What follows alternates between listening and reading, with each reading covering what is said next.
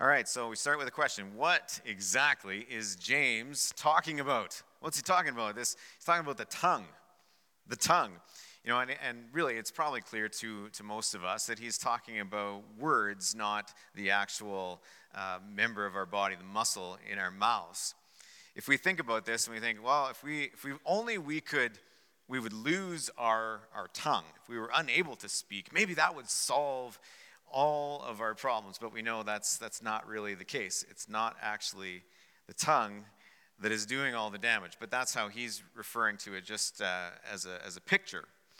When our son was, I don't know, probably four or so, I don't know. You know how when you get older and become a grandparent? Sorry, just had to throw that in uh, ages of your children and the stories that you've always told are kind of murky. Like, I don't know, he could have been 12. I don't know. I'd say he was probably four, though. Um, but he, because I know uh, that he was, he was speaking, but he had trouble speaking. And this is because he was partially tongue tied. And if you if you look this up as I did, this is the official uh, understanding of, of being tongue tied, is that there is a tight band of tissue called the lingual frenulum, if you can say that better than me, uh, which tethers the bottom of the tongue's tip to the floor of the mouth. And so this was our son Tyler's case. It was kind of this little uh, lingual frenulum was kind of like uh, too far up to the tip of his tongue, and so he, he couldn't quite stick his tongue out, had trouble saying some words. And so we were, you know, concerned about this. How do we, we help this? And realizing, okay, look it up. Uh, just have to take him to the doctor, and, and they'll kind of fix that for you. But before we were able to do that, our son was uh, at one time, it was just before Christmas, and we were doing some Christmas wrapping and everything, and he grabbed one of the tubes of the Christmas wrapping, right? And he was running around kind of blowing it like a. Uh, Randy over there knows this is not going to be a good, this is going to be kind of gross. Anyways, close your ears if you don't like anything uh, involving blood. But this is what happened. He stuck his tongue in there, was, you know, blowing the trumpet, and running around the house, ran into a wall. Bam! Just like that. And took it out, started crying, blood. And then we looked, and sure enough, he had done the doctor's work. and he had torn the, the lingual frenulum uh, in such a way that suddenly his tongue was free. And uh, we were so happy all about that. But we've heard it from when we were little, talking about the tongue and how, you know, this is the instrument that how we are able to form words and use words. And we've heard it when people have said, or, or parents have said, you know, watch your mouth or watch your tongue. If someone is unusually quiet, we say, What's the matter? Cat got your tongue? And curious as I am, I, I, looked it up. I was like, what, what is with the cat and, and the tongue? And why, why is this a, a, thing? You know, the English language or you know, what we use is, is strange. And I looked it up, and miraculous, like, um, unbelievably, the internet had no answer. There's no reason. There's speculation, you know, some guy, some king, you know, cut off people's tongues and maybe fed them to cats. But otherwise, there's nothing that is proven why we say that. But we do. When someone's quiet, cat got your tongue? Weird, right? No one knows why. Now, how many of you, when you were kids and you got a little bit, uh, you know, sassy or used some bad language, had your mouth washed out with soap? How, how many of you? Raise, raise it high. Be, be proud. You have clean mouth people. Okay, so uh, 27%, that's pretty low. I thought it would be higher. Thought it'd be higher. Okay, so of those of you who raised your hands there, this is for the, you know, the teaching of, of young parents that are here. How many of you, if you raised your hand, said that was actually really helpful? How many of you said that was good? I'm glad. I'm glad. I, they're a little lower, a little lower percentage. All right, this this is a thing. So I don't know. I guess if you were a new parent, maybe talk to those who raised their hand and said, "What exactly about it was it that was so helpful? Uh, was it, you know, was it Irish Spring? Um, what kind of soap exactly was it that had the miracle answer? I don't know.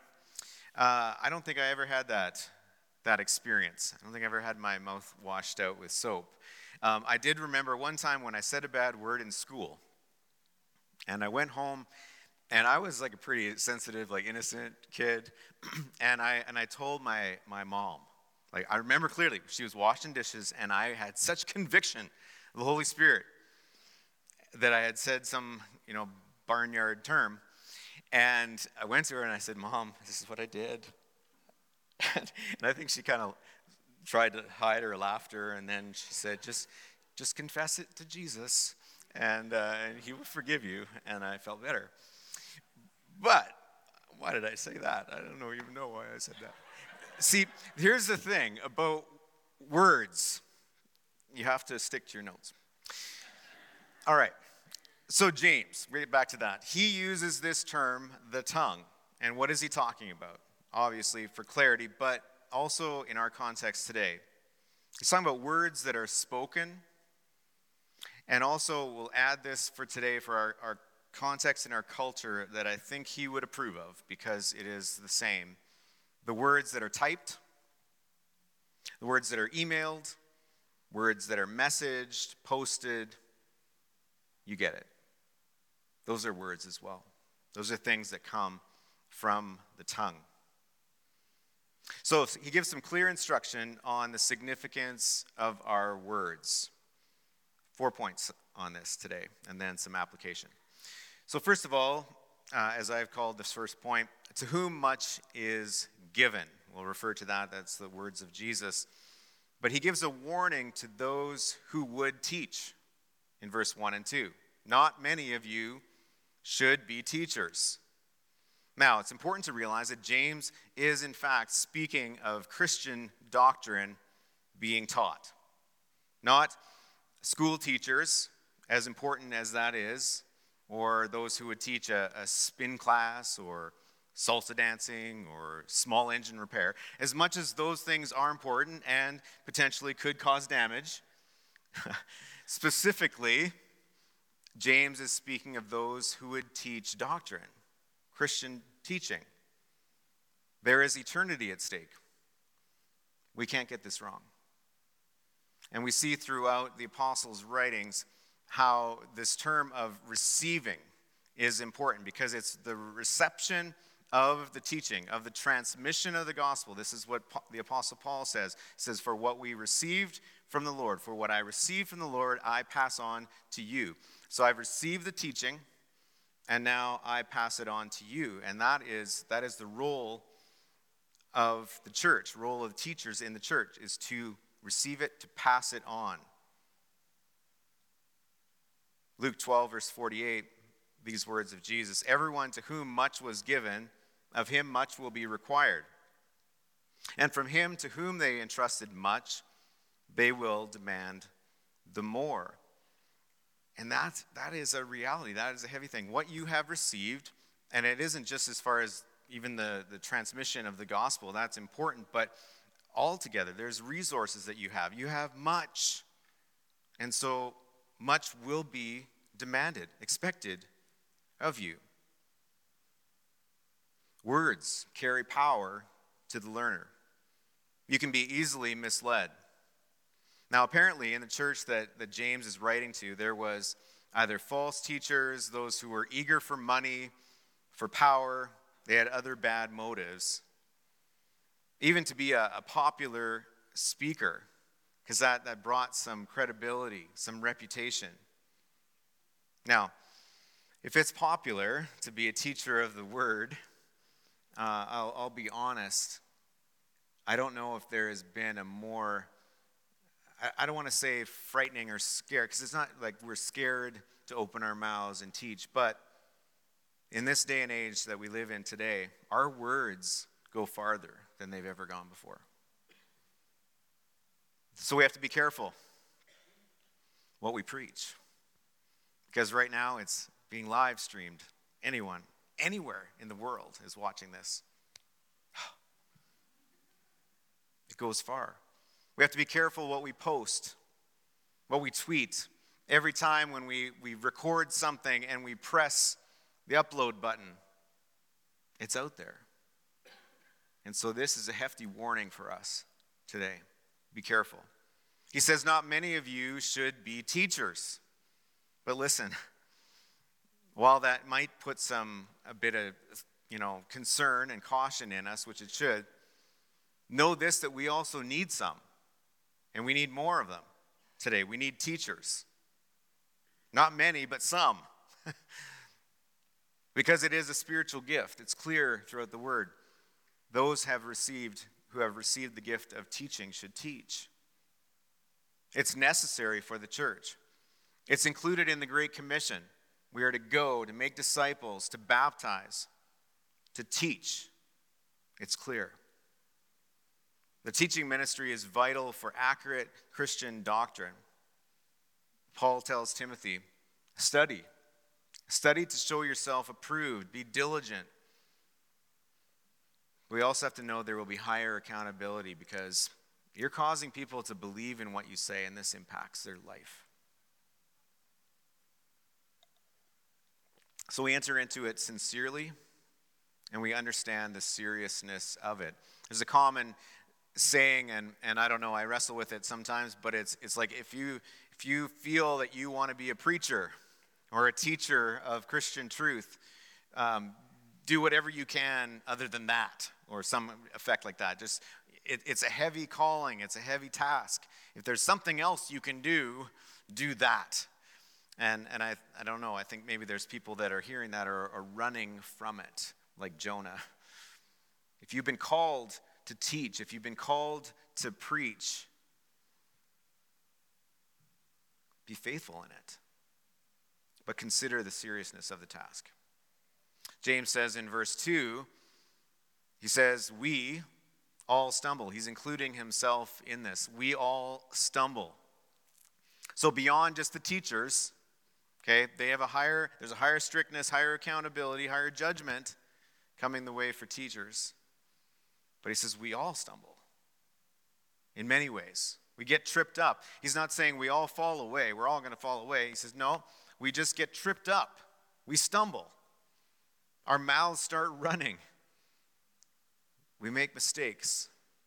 Something comes out and we just can't reel it back in. You know what I'm talking about. There's something that maybe you're thinking about right now and you're like, oh, I can't believe I said that. Can't believe that that came out of my mouth. It happens. We all stumble.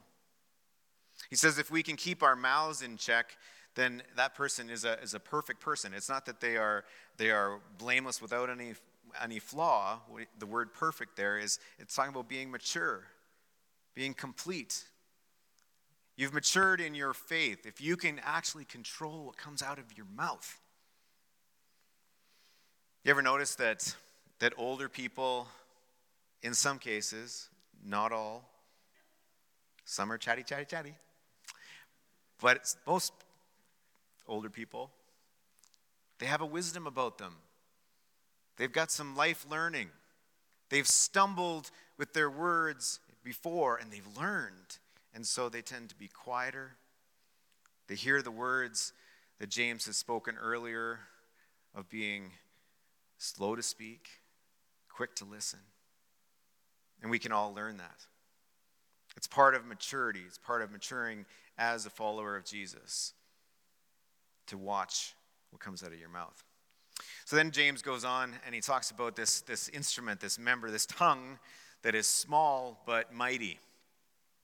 He uses what would have been common metaphors in his day. He says this If we put bits into the mouths of horses so that they obey us, we guide, we guide their whole bodies as well. And he takes ships, though they are large and are driven by strong winds, they are guided by a small rudder. The tongue, a small member, yet it boasts of great things. And so he uses these pictures, very visual. We can understand it. True today.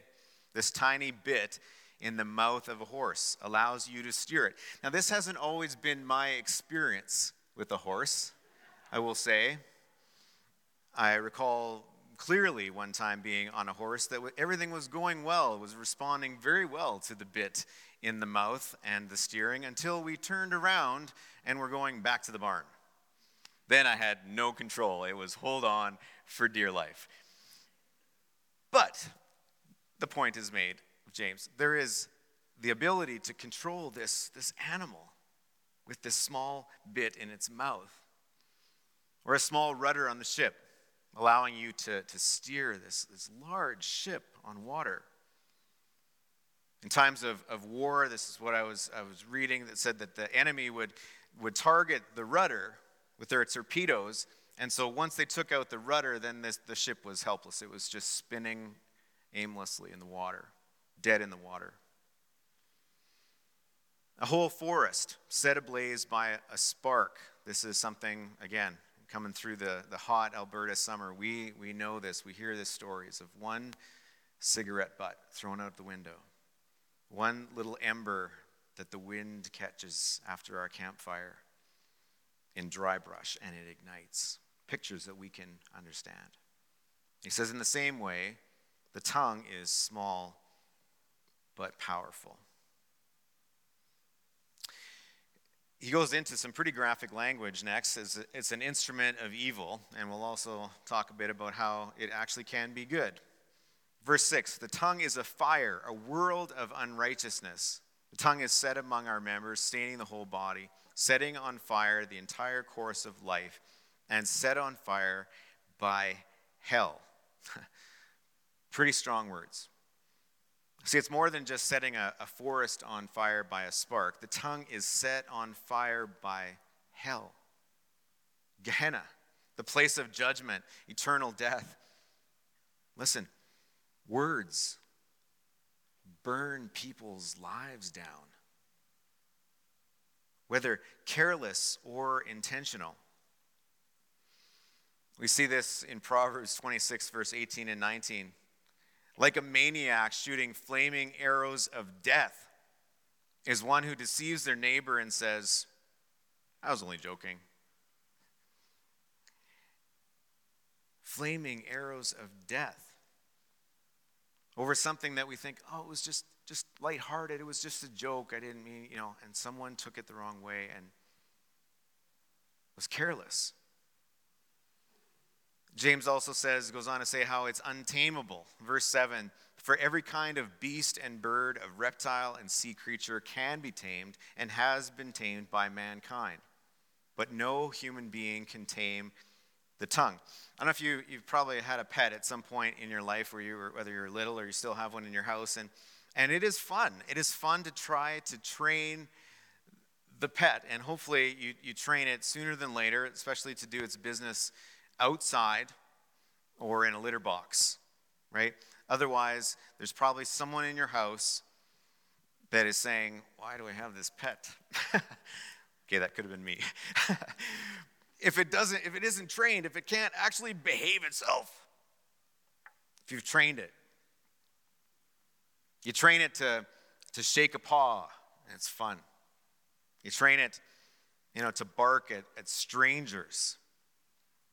And personally, I think it'd be nice if some of our dog owners in our neighborhood trained their dogs to stop barking, but that's just me. There's things that we do. We train our animals, our pets. Of all the creatures God created, humans have, have tamed and, and had dominion over all of them to some degree. It's really quite remarkable. And even in, in our world where we think today, we have technology, we have all kinds of advancements in how we, we understand animals in the kingdom and everything. But it's been going on for a long time. Do you know? What, what would you say is, see how smart you are today? This is a test, okay? Um, what is the largest land animal? Largest land animal. Who knows? Haley, you're, you're like a smart person. Come on. What, what is it? Largest land animal. An elephant. I, I knew you were smart. A male adult African elephant is 14,000 pounds, seven tons. I mean, that's probably the largest, on the larger side. Now, you would think that an elephant of that size, impossible to train, right? But no. For centuries, these elephants were used for war throughout India, Asia, in the Greek and Roman eras. Now, I was interested in this, so of course I read about it, and it said this that there's this one description of these war elephants. A war elephant has different uses in war charging, trampling, or overwhelming the enemy ranks, battling other war elephants. I thought that was awesome. you imagine, like, two war, um, my elephant against your elephant, and I don't know.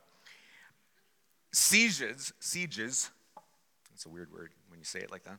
Tearing down walls, you know, they're strong, they're going to build, tear things down. Open field warfare. In ancient times, an elephant was trained to stomp on foot soldiers, to cut them open with tusks, to grab soldiers or horses with the trunk. Some elephants could even be trained to throw spears with their. I mean, that would be awesome to see. Largest land animal. And you can train it. This is what James is saying. Anything in the kingdom that God has created can train it. But you can't train the tongue. Can't train the tongue. It's a wild thing, a restless evil filled with deadly poison. You know, words spoken to the media by a coach about players on the team causes dissension. Negative words spoken or written about your pastor or church leaders causes disunity in the church. We've seen this happen. Words have caused family feuds, divorces, wars, church splits, good leaders having to step down, and bad leaders rising up to take power. Words cause damage. At the same time, words can also be powerful and encouraging and life giving. Words spoken can help direct the course of your life. Think back to where maybe you were in your formative years and someone said something to you that just set your, your life on a course because they believed in you and they spoke it into your life. When I was 19, my, my pastor in my church, I was at Briercrest, and he came to visit me. And I remember very clearly sitting on the, the steps outside one of the buildings, and, and he said, You know, Kimbal, have you ever thought about being a pastor? I think you would be a good pastor. Have you ever considered going into vocational Christian ministry. And I was like floored. I was like, I never thought of that. I was just a farm kid, pretty naive, shy to be in front of people. I was like, uh, I don't know. But he saw something, or he made something up. but I took it to heart. I think he was sincere. And it set my, my life on a different direction. That's what words can do, they have power. The rest of Scripture does tell us that words can be used for good. Proverbs 18, verse 21, it says, The tongue has the power of life and death. And those who love it will eat its fruit. Ephesians 4 29 says, Do not let any unwholesome talk come out of your mouths, but only what is helpful for building others up according to their needs, that it may benefit those who listen. There is a, there is a benefit when you use your words correctly. Proverbs 31, verse 26, speaking of this, this Proverbs 31 woman, this godly woman, it says, She speaks with wisdom, and faithful instruction is on her tongue. I'd say this to, to parents and grandparents. The words that you say to children have impact. You build them up. Make sure they hear very clearly your words saying that you love them, that you are proud of them. It makes a difference. Proverbs 15, verse 1 says, A gentle answer turns away wrath, but a harsh word stirs up anger. When it comes to speaking or preaching the gospel, there's a familiar quote, it's mistakenly attributed to St. Francis of Assisi, but um, it says this, you probably heard it. It says, Preach the gospel, and if necessary, use words. And I think the heart of that is good, but as Duane Litfin, he's the president emer- emeritus of Wheaton College, he says this. He says, It's simply impossible to preach the gospel without words. The gospel is inherently verbal, and preaching the gospel is inherently verbal behavior. And we've heard it already throughout this series in James is that our, our deeds matter. They're not insignificant. They're evidence of our faith. It's important. And deeds may cause people to recognize that God is at work in us. But listen, lost people ultimately need to hear the message of the gospel. As Romans 10, verse 17 says, faith comes from hearing the message, and the message is heard through the word about Christ. As he carries this on into understanding this, there's cursing and there's blessing. What's in the well? What's in the well? Verse 9 to 12. With it we bless our Lord and Father, and with it we curse people who are made in the likeness of God. From the same mouth come blessing and cursing. My brothers, these things ought not to be so. Does a spring pour forth from the same opening both fresh and salt water? Can a fig tree, my brothers, bear olives, or a grapevine produce figs? Neither can a salt pond yield fresh water. So it gives this very clear rhetorical uh, question, which is the same as what he did uh, earlier when he says, Can such faith save him? The, retort, the answer is yeah, no. Can this happen? Should this happen? No. James addresses this horrible contradiction in, in what comes out of people's mouths praise and cursing. One commentator says this For to curse someone is not just to swear at them, it's to desire that they be cut off from God and experience eternal punishment. Jesus prohibited his disciples from cursing others. Indeed, they were to bless those who curse you. What makes cursing particularly heinous is that the one whom we pronounce damned has been made in God's image. Simply put, it's this this is what happens blessing and cursing. On Sunday, you say, Praise Jesus. And on Monday, to a human that's made in God's image, to hell with you.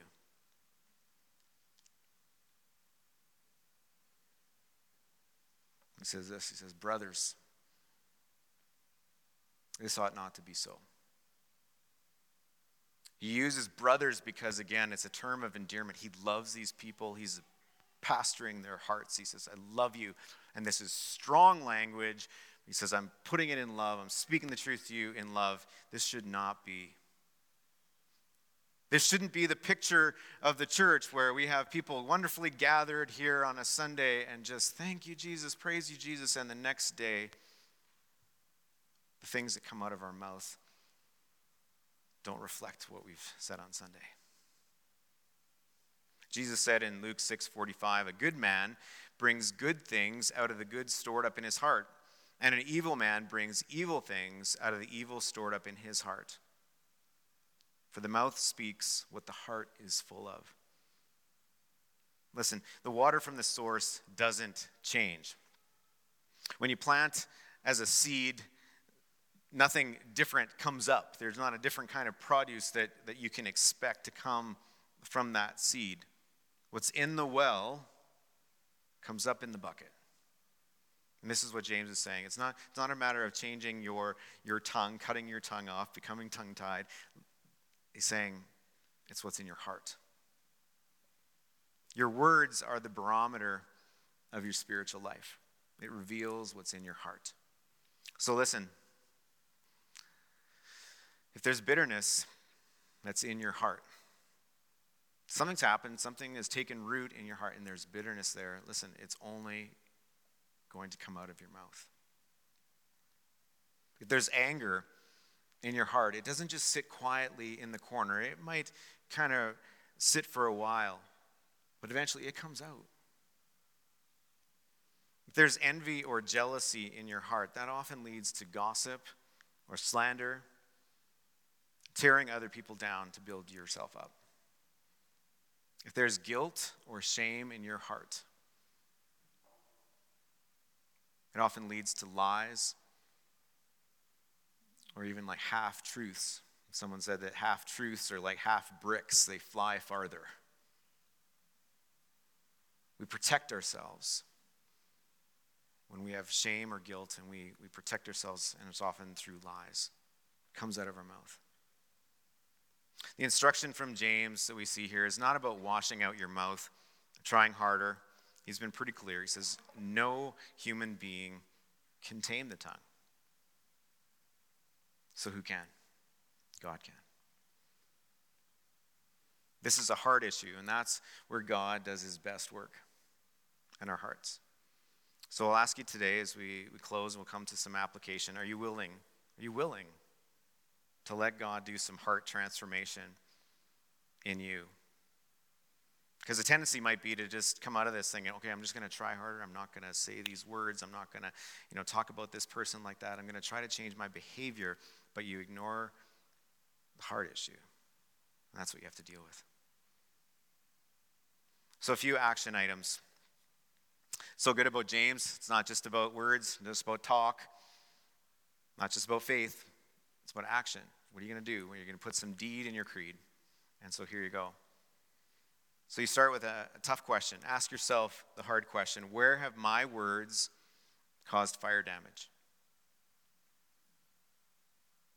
Where have my words caused fire damage? Words that you've spoken, maybe to a child, maybe to your neighbor, coworker, parent.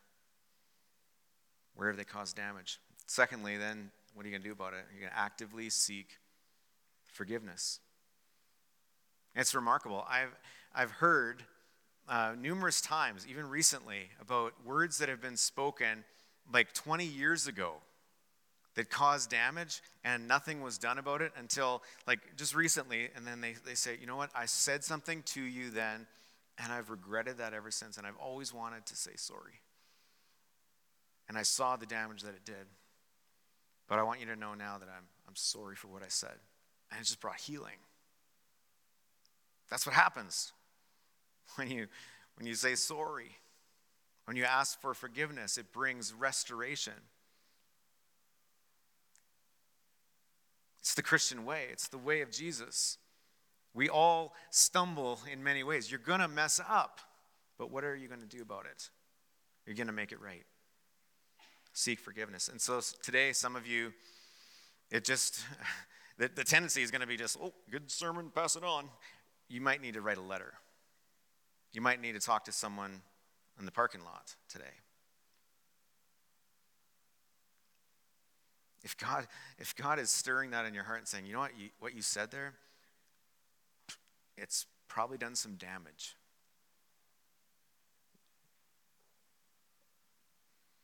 Let's make it right. Third is, is really the heart matter, and that is surrendering daily to the Spirit. The Spirit's the one that's going to do the work in your heart. And so these, these psalms are it's the word of god. Let it let it wash over you. Let it be something that you speak you pray daily. If this is something you recognize okay my words are causing damage. My words i don't seem to have control of my tongue. And even if you think everything's good and in order these are good. Psalm 141 verse 3 it says set a guard over my mouth. Keep watch over the door of my lips. It's a pretty powerful picture just like a soldier standing right at the door of your mouth watching everything that comes out.